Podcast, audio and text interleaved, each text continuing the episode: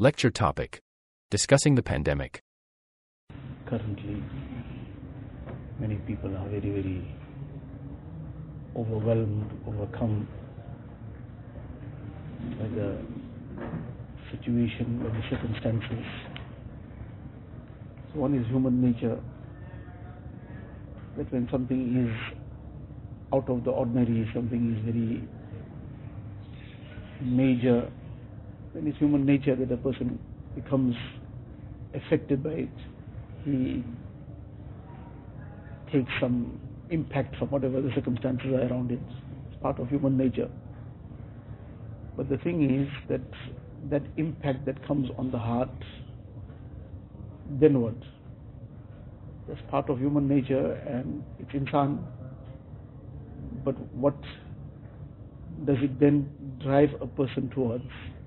One is that it drives many a person towards non-stop discussion, that what is happening and what more happened. So that discussion continues, and after the discussion what?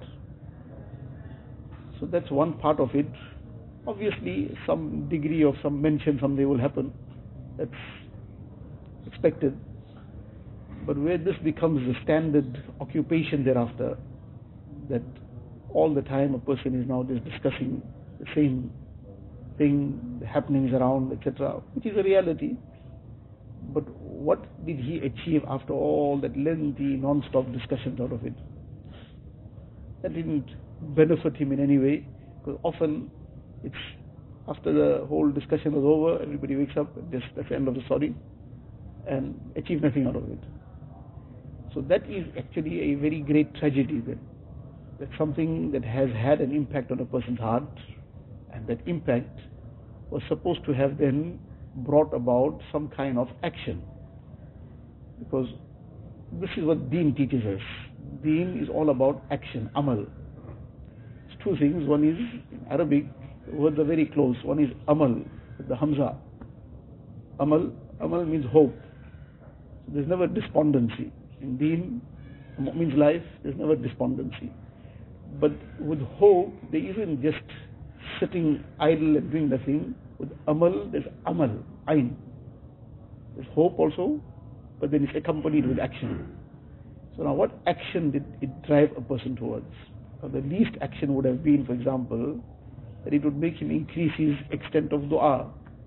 But now the thing to consider and to check within ourselves, that has this, the amount of time that was spent in discussing circumstances and the situation, etc., if some portion of that time was dedicated towards dua also, that would have helped us, it would have helped others also.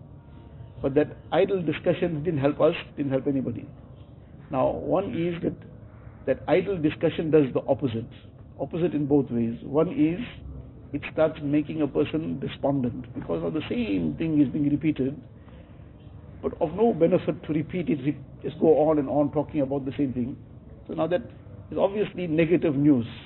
So that negative news, non-stop negative news, it must have an impact on the heart and mind in making the person negative all the time, because he's not doing any action with it. He's not now moving himself forward to do something positive. So now he's just talking negative all the time. So that negative news non-stop must have an impact on his heart and mind.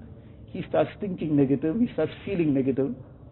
What he achieved out of it. So now that starts creating that Amal, that Hamza, that goes opposite now, that despondency comes, because of the non-stop just same discussion without any end and of no benefit.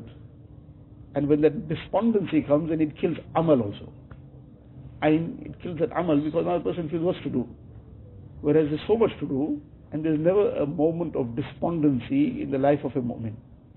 Yes, he also gets impacted by things, he also feels pain, he feels emotion, he feels all whatever other insan feel, but a mu'min doesn't get despondent. He always, Allah Ta'ala has left the door of hope wide open for him, and all the incidents that we find that have been mentioned in the Quran Sharif, in the Sirat of Rasulullah Sallallahu Alaihi Wasallam, the Sahaba Ikram, and all throughout history, all this is to bring alive the same hope, and to give the direction that what is the Amal must remain, and what's the Amal, what's the action to do thereafter.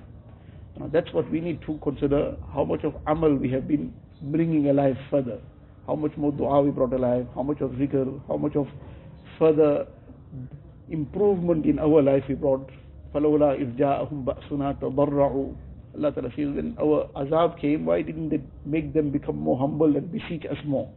Have we done that? This is what we have to now start making amal on, start considering for ourselves and encouraging others as well.